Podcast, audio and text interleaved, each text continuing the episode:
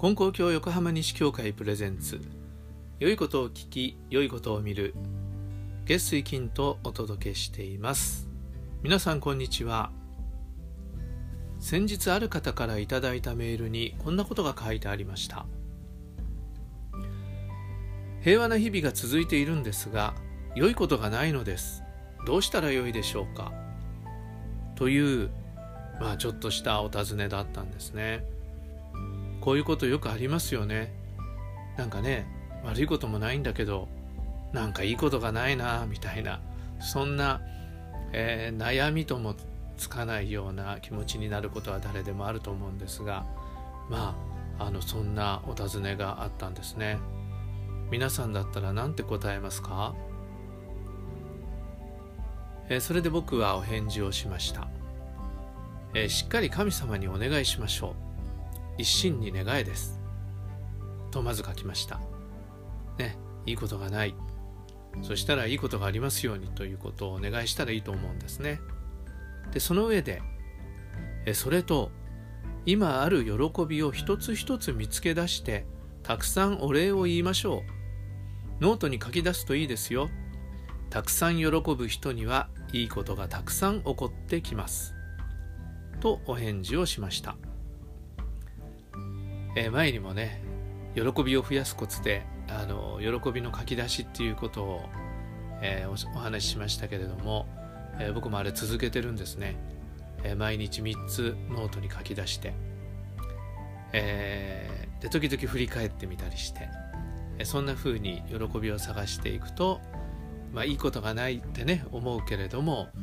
実はいいこともあるってことに気がつくかなと思って、そういうことを お伝えしました。そうしたらですね、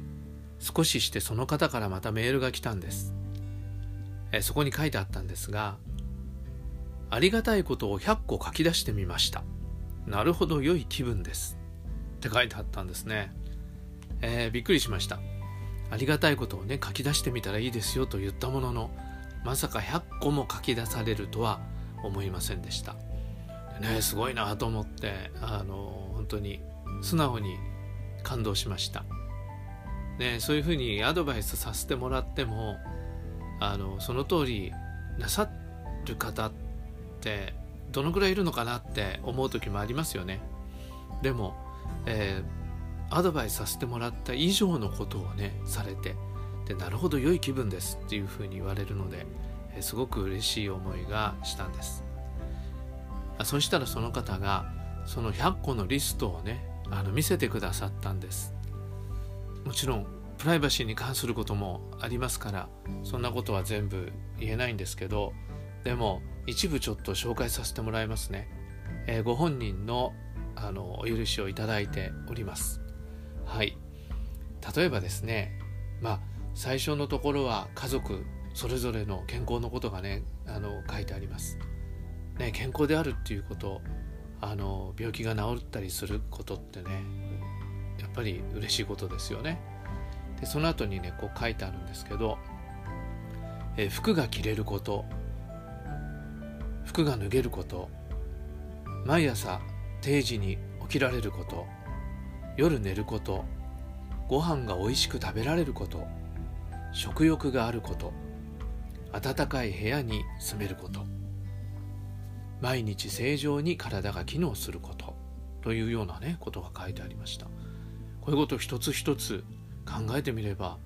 そういうことがあるんですよね。当たり前と思ってるんだけど、そういうことがあって僕たちは生活ができている。そこがね喜びとして目が向けられたっていうことですよね。それと今までのことを振り返ってみてのこともねあるんですね。大学に通えたこと、たくさん本を読めたこと、高校に通えたこと、今でも勉強できること、いろんなね学問ができたこととか、いろんな友達ができたこととか、いろんな先生に出会えたこととか、そういうことも書いてあるんですね。で両親の愛情を受けて育ったことっていうようなことを改めて振り返って、喜びを、ありがたいことをね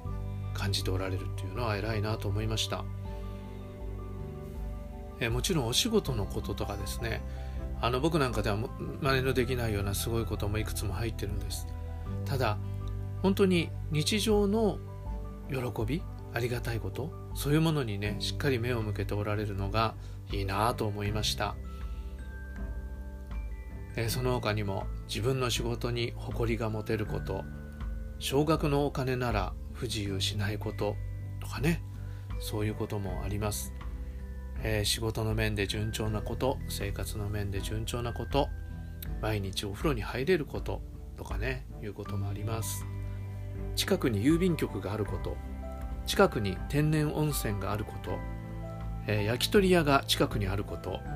親切で腕の良いお医者さんが近くにいることとかね、そういうことも書いてあって、